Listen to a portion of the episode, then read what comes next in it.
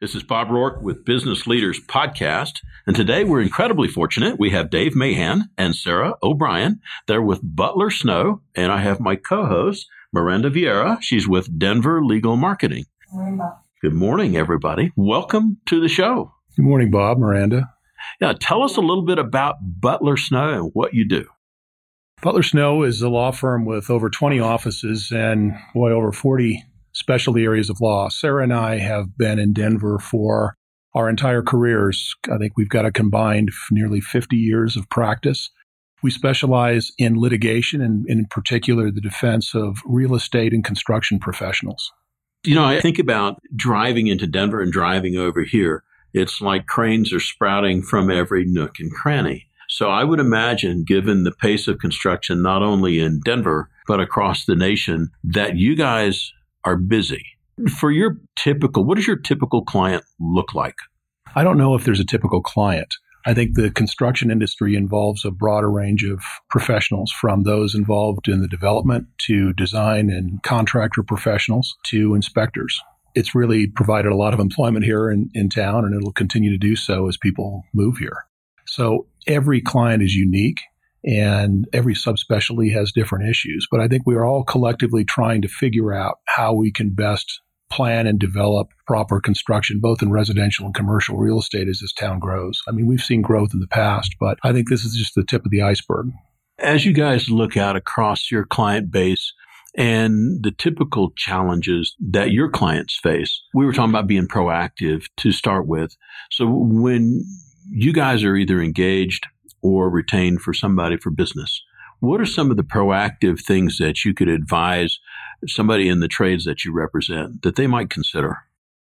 I think one of the first things we would recommend is that you need to, what Dave and I call it, is own your contracts, which is more than, you know, just keeping the paper. We recommend, you know, often somebody will hand you a contract that's a standard agreement that is going to immediately be bent toward their benefit we recommend that those be reviewed and modified and negotiated so that your contracts are to your benefit. From things all the way from limitations of liability to insurance issues, indemnity language up front. That's a very important thing to address before you even start the project.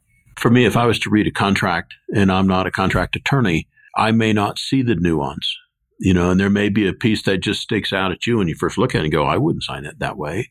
Do you find that given the pace of construction in Denver, that there's a lot of contracts that are signed quickly? And if so, what would you advise if folks are going down that road? Well, you're better than some. Even smart people don't read all their contracts. I think there's an assumption, maybe a trust in someone. And really, when you develop a team and you're in a construction project, there needs to be that trust. But I think oftentimes even smart people don't read their entire contract and they take things for granted. So when you do read that, you need a legal expertise to know how your dispute resolution process is handled, whether you're going to be handling those up front, how well you need to document your work. And even in the post construction phase, how does the warranty and resolution process work? All those are details that we've experienced both on the back end in terms of the litigation over those. So we can provide clients with valuable insight to be proactive, deal with those issues up front, iron out those problems so that if and when you get into a dispute, it doesn't turn into a disaster in a litigation or arbitration. And maybe sometimes you can even avoid that. You know, you guys cover the broad range in the construction side. Is there a top one or two, three problems that you see repetitively that could easily avoid if they would just pay attention to what you guys tell them? Sure. top one or two or three. Uh, you know, I think that one that we were discussing the other day that you see a lot when you get to the point of litigation. And, you know, construction projects, especially big ones, there's a lot of documentation. But when you get to litigation, everybody goes back to the plans and specifications and was the project built pursuant to them. What we notice a lot is changes are made as the project moves forward, but they're not always documented well. And so if you end up in litigation and you've made a change to the drawing, but the architect didn't sign off on it, or you don't have a change order in the file, you can bet that by the time you get to litigation, there's going to be a dispute about whether that change was approved, who approved it, did it get paid for, so, one that I would put out there is document your file well, making sure that your design professionals are signing off on changes to the design because we see that issue come up a lot that it's you know, quote unquote, in our world, a design defect, but then it wasn't built per the design. So that it's an, a big mess when you get to litigation that could probably be at least lessened if you better documented what changes are made, who's approving them, why they're being made. Another common mistake is to kick the can down the road. These projects are time sensitive and time is money. In just about every business, I think we have that situation. But imagine in contracting, you got to get the thing built. You want to have the owner have access and you have a thousand different people involved from the planning, development, building inspectors and whatnot. Sometimes the pressure is so great to get that project done that these project disputes that arise during the construction or even in the planning get kicked down the road. Not a good idea. You want to address those promptly and resolve them. The longer you wait, the worse it gets. It's often the case. You know, it would sound like to me that you guys are partners in the construction trades without being an employee. I would think that would be optimum if I was the business owner. How do we get you guys on board? Make sure you don't make a mistake. If somebody's pushing me to finish and do a change order without documentation and being signed off, you know, do you want to be a bad guy or do you want to make sure that you preserve your business? That's what it would seem like to me.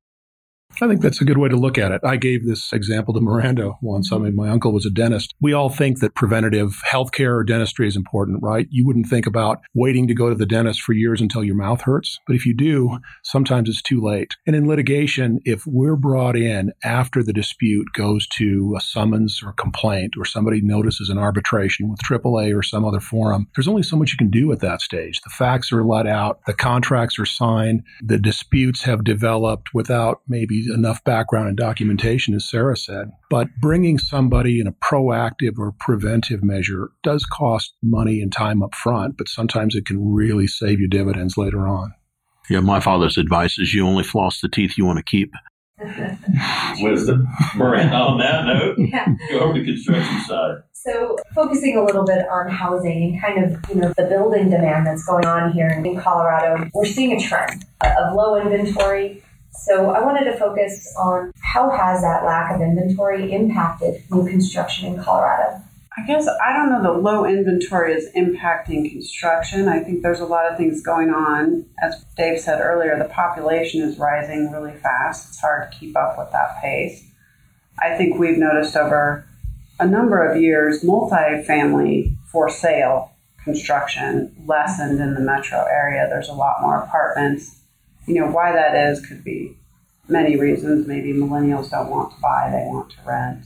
I know we've heard from construction professionals a lot that finding skilled labor has become much harder. There's very low unemployment in Colorado, so if you can't find the right people to build, the building slows down. But you know, so I think probably those things affect what inventory is out there, where maybe what we're seeing a lot of is already built inventory going back and forth. But I think there's always new construction in Colorado. It's just a matter of finding where it's being built. And what we've experienced is the balance of inventory has been skewed. We have a huge amount of apartment construction in the last 10 or 12 years and not a very significant amount of condominium and townhome development. And I think one of the big impacts of that is we've had a very aggressive plaintiffs bar and very skewed laws that favor the lawsuits and plaintiffs bar versus the development and construction industry. It's gotten hugely expensive to get insurance and the litigation over condo and townhomes has been so great that it's scared people away from that market. We now are seeing people trying to step into that, and there have been some measures in the legislature to limit appropriately construction defects in order to provide a remedy to people who have a problem, but at the same time treating builders and contractors and developers fairly. But we've had a real difficult time here, and there's real disincentive for builders in this town and in this state to build ownership based work, meaning condominium or townhome development, because it's just gotten so costly from the litigation side. Do you think they're trying to fill a little bit of that gap with restoration work? You know, from the perspective of a construction litigator, what kind of legal issues are you seeing?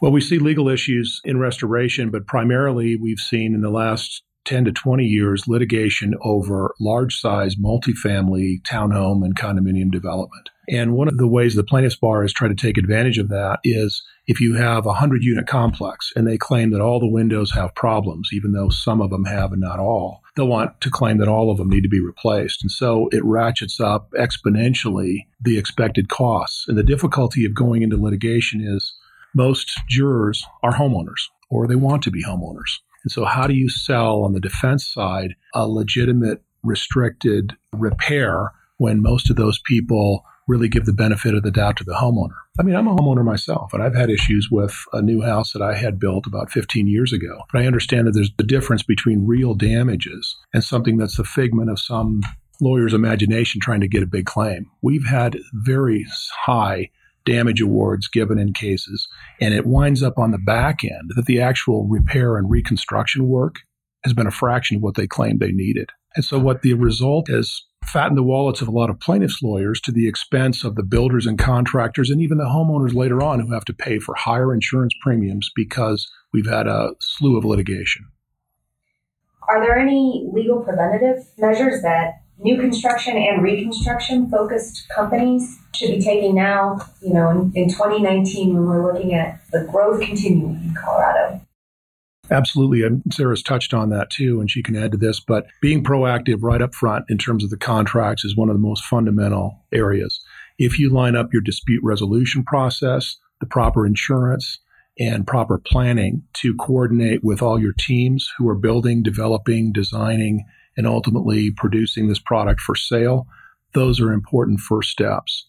And I think we were discussing yesterday that you know, sequencing is an important element of building a big construction project, and oftentimes that's not documented well. I mean, it's pretty easy nowadays to take pictures of what things look like at different phases of construction so that if it ends up in litigation, you're not questioning who did what work when. I think that we've seen success that people have had with bringing in inspections during construction. So, you know, you know the elements of construction that are most likely to get to get raised for big money, windows, stucco, wrap, these kind of things. If you bring in someone to inspect and or your design professional in to inspect the installation while it's being done and sign off and approve it, that's very helpful in avoiding a significant lawsuit over that.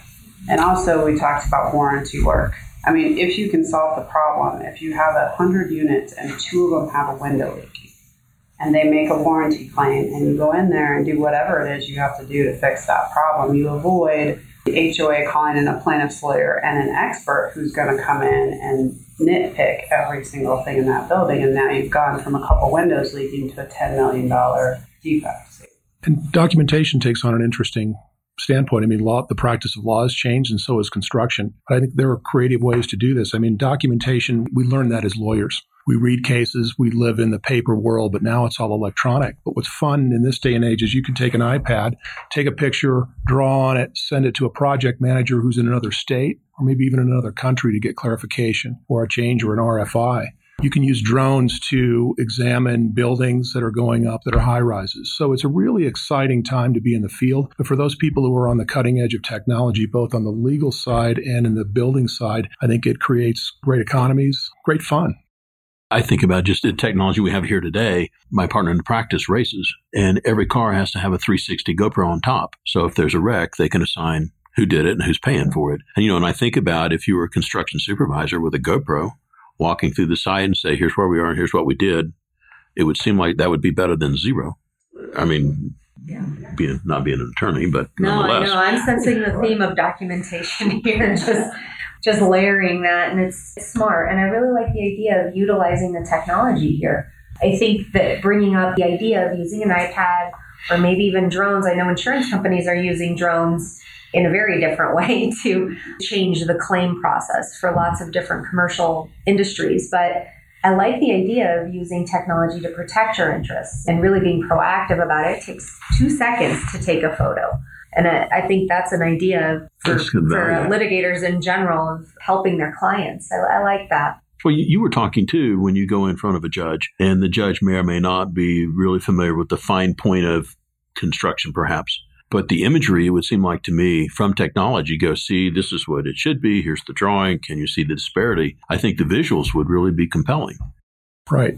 I always like the famous Aristotle quote the soul does not think without an image. So if you have a presentation, an image, a cracked window, or a damaged foundation, it's very compelling. But similarly, what limits there are to those damages and what's not needing to be repaired are also similarly needing to be shown. I mean, I'll never forget, I broke my foot and I was about ready to try a five week uh, construction arbitration case. And I had about a dozen banker's boxes around me on my couch in my house. And my son, who's going to high school now, my Marine Corps guy, looks at me and he said, Dad, you can put that all on your iPad. And I said, What? I don't have time. And he said, Look, I'll show you. And within about an hour and an hour and a half, I learned how to use this pad. And four weeks later, I tried a case using, uh, well, it was an earlier version of this, but I tried it.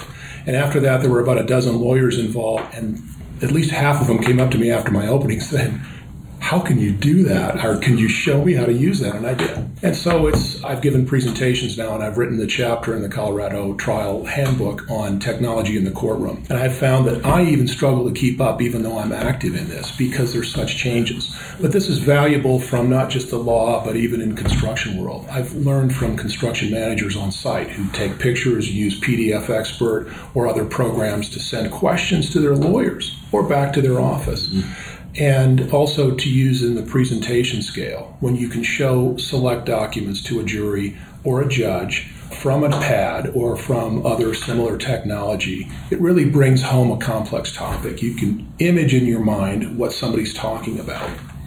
I have a property manager same way. And okay, says you have this, that, or the other going on in your property. So send me a picture. I'm going to get the picture go. I see what you're saying. Let's go ahead and do. It. And you know, it makes the conversation shorter, my opinion. Mm-hmm. Yeah. And it's become, we've used that for document review. We've used that for on site project connectivity. So it's, it's wonderful. That's fun. I'm going to turn it over to Bob on construction contracts for a minute. So I'm the construction company owner, right? And I'm busy and excited about the pace of everything. So there's a, probably a, a modest opportunity that I might overlook something given my particular behavior. And, you know, for creating contract, whether it's warranties, insurance, attorney's fees, what kind of advice might you offer to me as that construction company owner? Hire a lawyer and make sure that you own your documents. And as just to play on what Sarah had mentioned before, I think the need is to not accept something that somebody gives you. Again, these projects are multifaceted. They involve a lot of detail from the planning, the development, the building permitting stage, and you're dealing with multiple subcontractors and contracts. Whoever you are in this Well, process, I have an attorney that wrote my will. Right, that's that's good. And you know what though? I bet that attorney, if he or she is worth their salt, listened and talked to you and found out your needs. Mm-hmm. Getting back to client first, I was a client. I was in house for about two or three years, and so that gave me a helpful perspective to know what the best and most important thing is as an outside lawyer, and that is putting your client first. It's one of the elements in the mantras of Butler Snow, and it's not just a saying. It's what do you need, and finding that out. I think the pitfalls of what lawyers do are they wanting to sell their ideas, and I have a lot of them. I practiced law for 30 years. I've seen mistakes. I've seen suggestions or I've developed suggestions about how clients can do it better. But first and foremost, I want to learn that client. I want to listen to them. I want to hear what their needs are, what their wants are, and then I can best get to their goal. So, how fast do you want to build this project? How big is it? What do you want to do? Those are all important. Then, what is the best contract that can get you there? Not trying to put my contract into your particular situation. I need to learn what you are. And so, oftentimes, someone has asked me, clients have asked me, how often do my contracts have to be looked at? I think at least annually. But as Sarah has mentioned, to other construction professionals and owners and developers, probably with each respective project, because each project tends to be different. Unless you're building the same thing over and over and over again. If you're a Walgreens or a Walmart and you want the same store in the same location, that is a different situation. But in housing, in commercial real estate and development, almost every project has its unique issues. So every contract has to be looked at individually. In every jurisdiction, mm-hmm. you know, we have a lot of municipalities and counties that have different rules for construction of the same thing. And so you need to have somebody who's aware of what those differences are looking at your contract. I think, you know, indemnity provisions are important. We d- haven't talked that much about it, but certainly insurance is important. And I think that that's become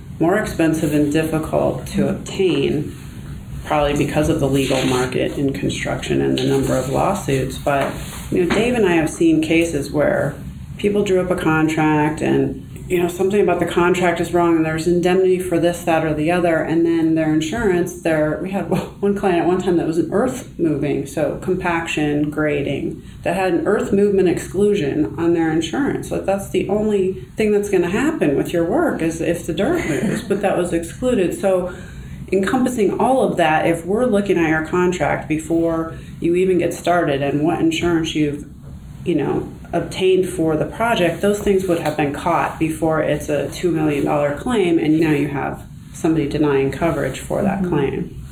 You know, I think about there was a couple of questions. So I'm a growing construction firm, right? And I've been using a general practice attorney. At what point in time should I start considering using a specialist to help my business? Now. right now.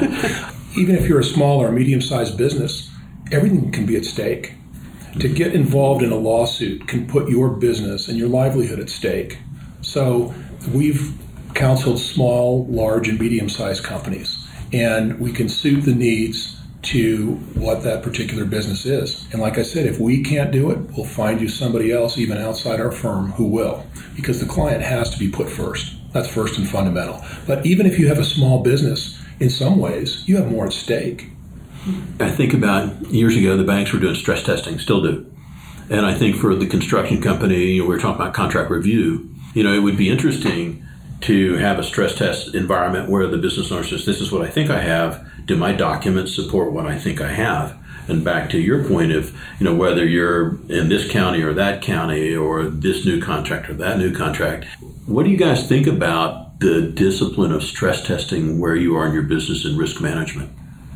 I haven't used that term before, but I think certainly that's always taking place. I mean, there's always a risk analysis and a stress testing that goes forward. Do you have enough insurance for this project? Do you have enough cross indemnity provisions with those you're working with to give you enough protection? Are you taking on too much risk, not only financially, but legally? And there's always an evaluation that goes on. I think, you know, from my thoughts as a business owner, you know, my thought would be is, you know, cost benefit how much risk am I taking on for the price I'm charging? You know, am I covered? What's the likelihood of me getting to the end of this project and not having litigation come out of it? So I think that would certainly enter in my mind as I'm chasing a piece of business down. Yeah, one of the interesting things about real estate development and construction, whether it's residential or commercial, is they have such a long lead time. When you think about a particular risk, if you're doing an investment, you're looking at what are my three, six months, one year yields. If it's not working out, I move out. If you're developing a real estate project, it can have a year lead time just to get the planning and permitting done. And then you've got to hire your development people and you've got to put a contracting team together. And from start to finish, it could be three to five years. Imagine trying to predict the economy that far out. That's a lot of risk that some of these people are taking. Well, I think the interest carry cost of a project, and then you know the project's done, then you have to fill it. And if there are delays, then you kind of go your pro forma just went upside down. Right. You know, in thinking about the difference between subcontractors and in this case, general contractors, is there a differential or a key difference between contracts and between contractors and subcontractors? The difference in the legal aspects, or mean, yeah, you know, exclusions, protections, that kind of thing. As far as the homeowner goes, the individual who purchases the property, no. I think under Colorado law, you're obligated to provide a defect-free construction, whether you're the sub or the general contractor. Dave will know the exact time. Numerous years ago, it used to be that general contractors could require indemnity from the subs for everything. Mm-hmm. That changed, what, 12? In 2000, I think effective 2007, the legislature changed the law. It used to be that large general contractors could demand total indemnity from their subs. So no matter who was responsible for the work, even if the general contractor was 100% responsible for a given defect, they could call on their subcontractor as an essential insurer. Yikes. What's called the Type 1 indemnity. Those were legislatively eliminated in the 2007 amendments. So, therefore, now you can only seek indemnity for the fault caused by your subcontractor and it's kind of balanced out the equation. What we had is a lot of major builders and large people using their economic power to demand insurance effectively from their subcontractors. And it put the onus on the subs to have additional insurance or insure out of their own pocket. But as Sarah said, everybody has an obligation in commercial and especially in residential to owe an implied warranty of habitability, is what it's called in the residential aspect, to the ultimate homeowner. So even if you're not in contractual privity, if you don't have a direct contract with the owner, you're still legally on the hook, legally liable to that owner. And that liability could last for up to six or eight years uh, for the duration of the project or after the duration yeah. of the project, after substantial completion. In the end, yeah. And obviously, between general contractors and subs, a lot of that's going to be defined, going back again, by the contract. So you have to have reviewed back your documents up front to make sure that mm-hmm. that's the relationship you want to have. And I think everybody has to follow through. We see a lot of cases where general contractors ask for proof of insurance from subcontractors that they never actually receive and somehow that gets overlooked. But when you get to litigation, that's problematic. So it seems like a checklist would be pretty simple to adopt. Yes, it can be, but we have these long terms. Like so, what we just discussed is an interesting point. Let's say you complete the construction. It's out of sight, out of mind. You're not called back for a warranty. Nothing happens. Let's say in year five you get a notice. I want you to come back and fix this defect. You might have to address that. And I hope to heck you've kept, maintained your insurance if you have a main CGL policy. And I hope you kept your documents because these are difficult issues to deal with five, six, seven, or ten years after the fact. And yeah, the people have changed. The memories are gone. Right. Uh, exactly. Yeah. Then it is a paperwork gig mm-hmm. for sure. Miranda, I think I'll turn it over to you. So construction litigation in general is super complex. you know, I think my second job in the legal industry was with a construction defect firm. And I've seen, you know, these captions that come in at like three to four pages long. It seems like every company in the entire world is involved in a lawsuit. I think staying out of a situation like that is super important. So being proactive. Can you share any success stories? You know, I know generally we're not naming names or giving legal advice here in any way, but are there any success stories, owners or managers, kind of construction companies that, you know, just did it right? You know, just little pieces of advice the audience can take away from? Sure. I think in specific examples, without naming names or identifying people, parties who've been successfully able to manage their risk with clear clauses that deal with dispute resolution in the most favorable and cost efficient manner up front even if they have a dispute, have been able to get to a forum, specifically arbitration, deal with it in an expedited way without extensive lawyer fees and argument, and the dispute is handled within a year or less. And those involve both the arbitration clauses and the risk and dispute resolution processes if they're clearly designated and they have time frames and limitations and they anticipate a claim and they're managed in the way that lowers the cost, they can be efficient. And so clients have been very happy with that sort of aspect. Contracts that lack that information wind up getting into a legal morass, like you've seen, Miranda, in lawsuits that last for years and are incredibly expensive. I mean, I hate to say it, but our profession sometimes isn't the most efficient. And the legal bills themselves can cause crippling problems for large and small businesses. I mean, there have been some major builders in this town who have had multi million dollar judgments against them in lawsuits that have lasted for years. And some of the difficulties they've had is not only just the judgment, but the insurance that doesn't cover some of the legal fees. You never want to be in that position. So if you can manage your risk through clauses in the contract that deal with the most efficient way of dispute resolution, that can be very helpful. Sometimes disputes are inevitable, but you'd hate to lose control of the management of those disputes anticipating the claim. Yeah, yeah. Exactly. also some of what we discussed for avoiding mm-hmm. the litigation or arbitration in the first place would be going back to you know making sure that you have the sequencing, taking photographs and documenting changes that occur, warranty work, making sure that the minute somebody peeps about this doesn't seem quite right, you address the issue then, not seven years later if possible.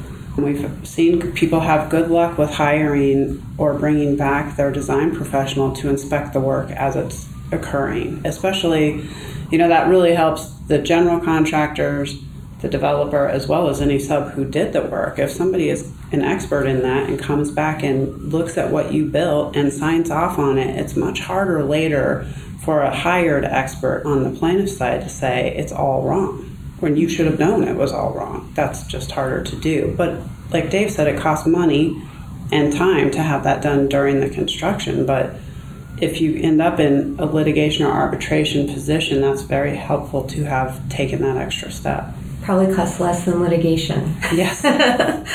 Absolutely. I wouldn't want to presume to tell contractors how to build. I worked my way through school at times in several different construction trades, and so that gave me a helpful background in doing what I'm doing now. But ultimately, you don't want to be that owner, developer, or contractor who, at the end of the day, in a dispute, is looked at as somebody who is trying to cut costs, to do things on the cheap. Mm-hmm. Woe be it to you that you have to face a jury and you got into that position because you skimped on a particular material or you hired the least costly contractor when they didn't have that experience keep in mind, anticipate the disputes as mm-hmm. you suggested, and make sure that cost cutting is done smartly and efficiently and not at the expense of the quality of the project. I always like talking to litigators because I think they see the world a little bit differently. you know, you, you can tell where the holes are and you can kind of see around the corner and see what's going to fly five years from now and what isn't, you know, if we have a third party looking in. With regard to risk avoidance, in Colorado construction projects, you know, focusing just on the working phases, what can we look at there? Is it kind of the same thing with documentation and how do we avoid risk as it keeps going? You know, I know you said to own your own contracts. Is that basically it? No, it's just a part of the puzzle. It's really complex. It involves owning your contracts. I think it involves understanding the team that you're working with and managing them throughout. Building relationships with materials suppliers and contractors who you can rely upon, and making sure that you're hiring people who might not be the cheapest bid, but who have the most experience. We're talking about very technical trades here. And in Colorado, the employment rate is low. It's difficult to get trades. I know major contractors who are trying to get H 1 visas for European workers who are in specialty contractor trades because there's not enough workers here in Colorado to do that work. And that's continuing to be a problem. So the management of these, especially large projects, but really large and small, has become even more complex because of the relative labor shortage. So it involves working and partnering with people and making sure that your relationships are in order as well as your contracts. And, you know, sequencing, there are many different issues that come into play. And so having a lawyer partner as a team with the management personnel throughout helps to iron out a lot of these issues. Hiring the lawyer proactively from the beginning rather than reactively when a lawsuit comes in. I definitely like that. right. How do the insurance companies that insure these contractors view a proactive involvement of an attorney that specializes in the billing trades? What effect does that have from the insurance company's perspective? I don't think it's pushed enough, but I'm sure they appreciate it on the backside. It's almost like health insurance. I don't know if you get enough of a benefit for taking care of yourself early on, but I think we all can appreciate that. That with enough preventative care, I think the long term problems maybe not be eliminated, but are certainly lessened. And that if you get to an issue earlier rather than later, that's better.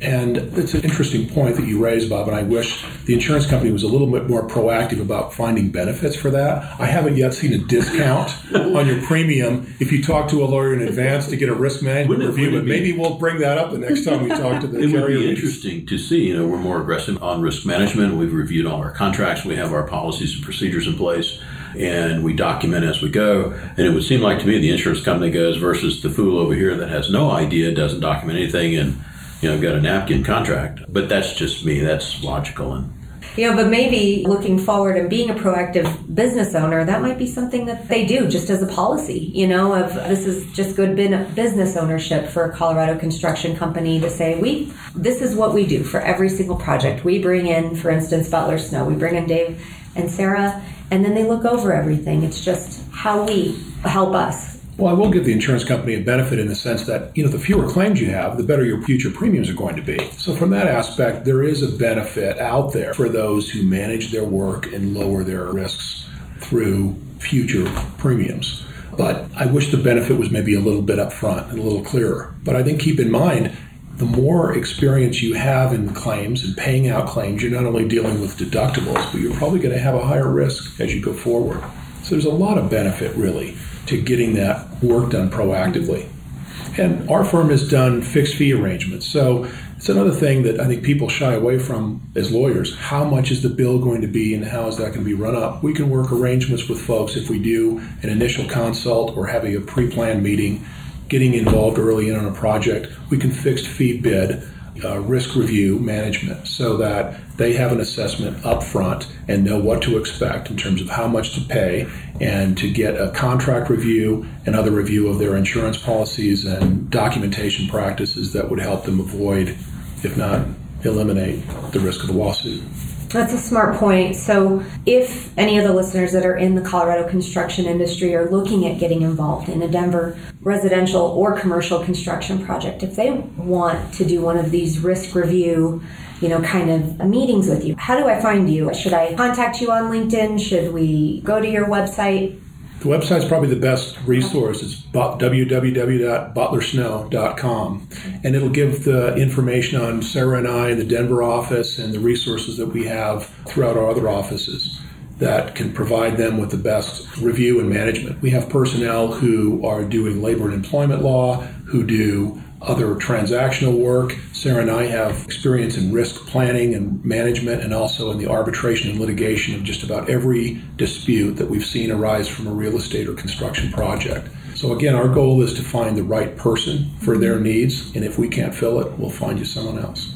We talk about this all the time, and I said the biggest mistake a lister can make is not call. You know, you can always say not appropriate or not now, but you know the thing that we encourage is reach out you know, no casualties so far. Absolutely. Yeah. Right. Yeah. I like the idea of kind of a one stop shop, you know, is what I'm understanding, you know, of a lot of construction companies are not just in Colorado, you know, they are all over the US and coming to a larger law firm like Butler Snow, it's one call. And then, right. you know, my needs are taken care of. If it's an employment issue or litigation, yes, you make it easy. A lot of different areas that yeah. all businesses, including mm-hmm. construction, have issues in labor and employment or you know, litigation, construction, contracts, workers' compensation. I mean, there's lots of different areas, and Butler Snow really can cover them all. And, mm-hmm. you know, we all work together. We're not separate offices that are distinct from one another. It's one big firm. I one mean, team. Yes. Yeah. So you get the best of, and you know, the flat fee idea can apply to all of that. I mean, depending on what a customer needs, you could design a plan where, you know, you have a flat fee per month for whatever services you may need from the mm-hmm. firm. So, and that's good for everybody. That's good for you guys, and it's good for them. They can bid appropriately. They know what their overhead is and you know, short of some extraordinary event, it just makes sense. Right. Right. Yeah. And maybe build it in on all projects mm-hmm. annually. We bring in your team, look at all the contracts, make sure the laws haven't changed, make sure there hasn't been any, you know, case law, you know, that has changed interpretation. Right. I mean, I think the gravity of some of these lawsuits that I've seen, it would be a smart practice, right. you know, to bring in a team. Just why not? Why not, you know, sit down for an afternoon with you guys and have you look it over. So, with that being said, statutes of limitations for the, the construction business owner for construction defects in Colorado. How long do they need to worry about it? A long time, longer than you might think. So it's complicated, like most things in the law. Let me try to lay it out for you. The general statute of limitations is two years. So an owner or a residential or commercial owner of a property who has a property that's either renovated or built new they have two years from the date that they knew or should have known of the issue to bring it up in a lawsuit or an arbitration typically. And that two years can vary because it's a knew or should have known standard. It tends to be subjective and fact dependent. So, exactly when somebody knew or should have known of a leak or a settlement or a crack or some defect in the real property improvement is somewhat subjective and a little vague but there is a statute of repose that overlays that. The contractor, builder, developer, or other construction professional is saved from lawsuits if they occur more than six years after the date of substantial completion. It's not defined in the statute, but it's typically the date that the building is certified for occupancy. Now it gets even more complicated. If the defect is realized in year five or six, you have two years from that date of realization to bring a suit. So I said six years, but it can be extended to possibly eight. So what you have is a situation where at least eight years out, you as a builder, designer, construction professional are at risk from being brought into a lawsuit. Typically, people have warranties of one or five years, but these construction defect suits can be brought within that period of time. And the Homeowner Act gives protection to not limit those repose or statute limitations. Here's another twist that what we've seen now in commercial building projects with some municipalities is they demand from the builders, designers, and contractors a longer statute of repose. And you can contract for that outside of that. It's not atypical for a roofing contractor, if you get a new roof, to warranty the building and materials for 10 years. Or if you wanted to have another particular type of commercial roof, 10 or 15 years. You can do that outside of that. But sometimes municipalities and contracts are asking for, and we've had uh, builders and contractors come to us and say, well, is this legitimate? It is. So some people are actually signing contracts and doing these projects without knowing that their owner or person that they're building this for is asking for a longer statute of limitations in repose. And that becomes complex because you need to maintain your insurance throughout that period of time or risk going bare if you get hit for a claim in year 10, 11, or 12 and you've agreed to take on a longer time in your own statute of repose. That's where ignorance is really expensive, or could be. It's tricky and it's complicated. So you need a lawyer up front to help you negotiate or work around this potential minefield of a long tail, if you will, of exposure to claims. So I'm the construction company, and I just got served with a defect construction defect lawsuit. What should I do? Call us now. Call us now, right now. and the number is yes, Yes, right. yes. You know, and It- so you so- can't wait. I mean, you don't want to be in default. It's not gonna go You away. don't want to no, and you don't. You know, we've had clients who are in default because they didn't answer the complaint, they didn't respond, and then you're going to spend a lot of time trying to get yourself out of that situation instead of defending yourself against the claim. And the sooner we get involved, the better. And depending upon where you're served, if you're served out of state or in state, you can have as short as is it now 21 days. So if you don't respond in 21 days, you could risk being in default, and undoing that is not easy. Courts take very seriously the deadlines for filing a response or protecting yourself in a lawsuit. Don't throw it in your round file. Don't put it in your desk. Don't think it's going to go away like that sore tooth. It's just going to get worse. you know, for that construction company, they get served or they think they're going to get served. What do you guys do to help them perhaps occupy the highest ground perhaps available to them? What do you do for them? Well, there are measures you can do during the litigation to help mitigate or ameliorate the worst case scenario. It takes a skilled litigator to prep the case, to talk to the witnesses, to develop experts who can come in and help provide the necessary expertise to either call a defect a defect, and if it's not a defect, maybe talk about that and explain it, or work on a proper remedy. Sometimes defects are there, or issues or mistakes were made. But the real issue is how much does it really need to be cost? Uh, how much cost is the repair? And what is legitimate and what is the figment of somebody's imagination? Oftentimes, plaintiffs' lawyers are paid on the percentage of the amount that they get. They have a natural incentive to inflate the damages, and it often gets done. That's just life in our litigation system. And so, as a result, most of our battles are over how much this costs. It requires a certain expertise to marshal up the experts and learn to present that case at trial. And that's often working with the skilled construction professional or a person who's been involved in either developing or designing or building the project, using their expertise together with a team of experts who we've worked with who are experienced in testifying and know the game. And as well as as soon as, again, going back to documents, the sooner you get us the documents, the sooner we talk to you, the sooner you find people that did the work or know the answer, but that individual may be someone we have to go look for and find to talk to. I mean, the sooner you get that information, the better defense you're going to have. As a sweeping term or general term, how informed do you think the construction business owner is with some of the topics we covered today? I think people have a general idea uh, that they can be sued and that lawsuits are out there and they're expensive and they're a part of life, especially in Colorado.